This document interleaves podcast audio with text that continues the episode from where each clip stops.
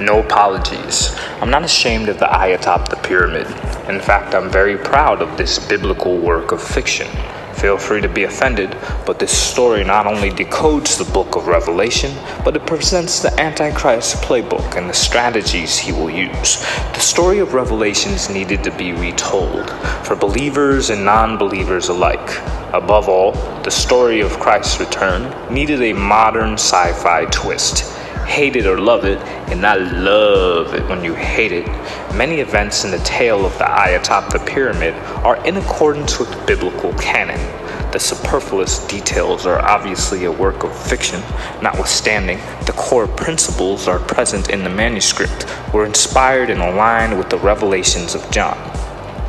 The Bible is a fascinating read, full of amazing characters with their own unique stories. While the Gospels of Jesus the Christ are wondrously epic, you may find the tale of the tyrannical man ruling the world with an iron fist to be equally, if not more, delightful. I got chills watching Kevin Spacey's presidential performance as he played the ruthless president, Francis Underworld. Underwood. Judging by the show's success prior to Kevin's departure, one could assume people love a good villain. If the Antichrist is merely a man possessed by the devil, the mortal vessel must surely have a tale of his own. And I'm sure it's epic. He ruled the world. My study of the Bible and ancient Rome and other fascinating parts of history helped me design an avatar of the supreme ruler Yes, I made him black to appease my own ego and those that look like me. Because we, besides sports and entertainment, we don't have much. Sure, we have the symbolic puppet of Barack Obama, yet he did not quell white supremacy within or outside the ranks.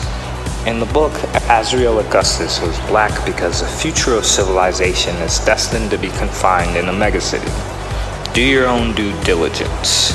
Google the line and just various megacities around the world. Even these uh, 15 minute cities are bearing an eerie resemblance to life within uh, the pyramid.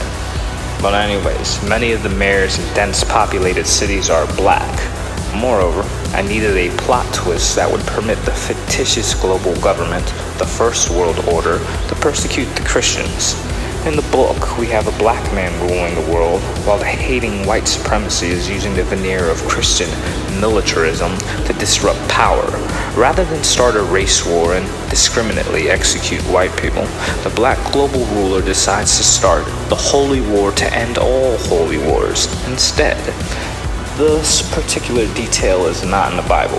However, there is mention of a global government that will oppress the faith. Revelations 13:7. It was allowed to make war on the saints and to conquer them, and authority was given it over every tribe and people and language and nation. Again, that's Revelations 13:7. Check it out. The eye atop the pyramid strives to elaborate and demystify the cryptic apocalyptic scriptures. It's a fun read and listen. Check it out. Have fun. Peace. God bless.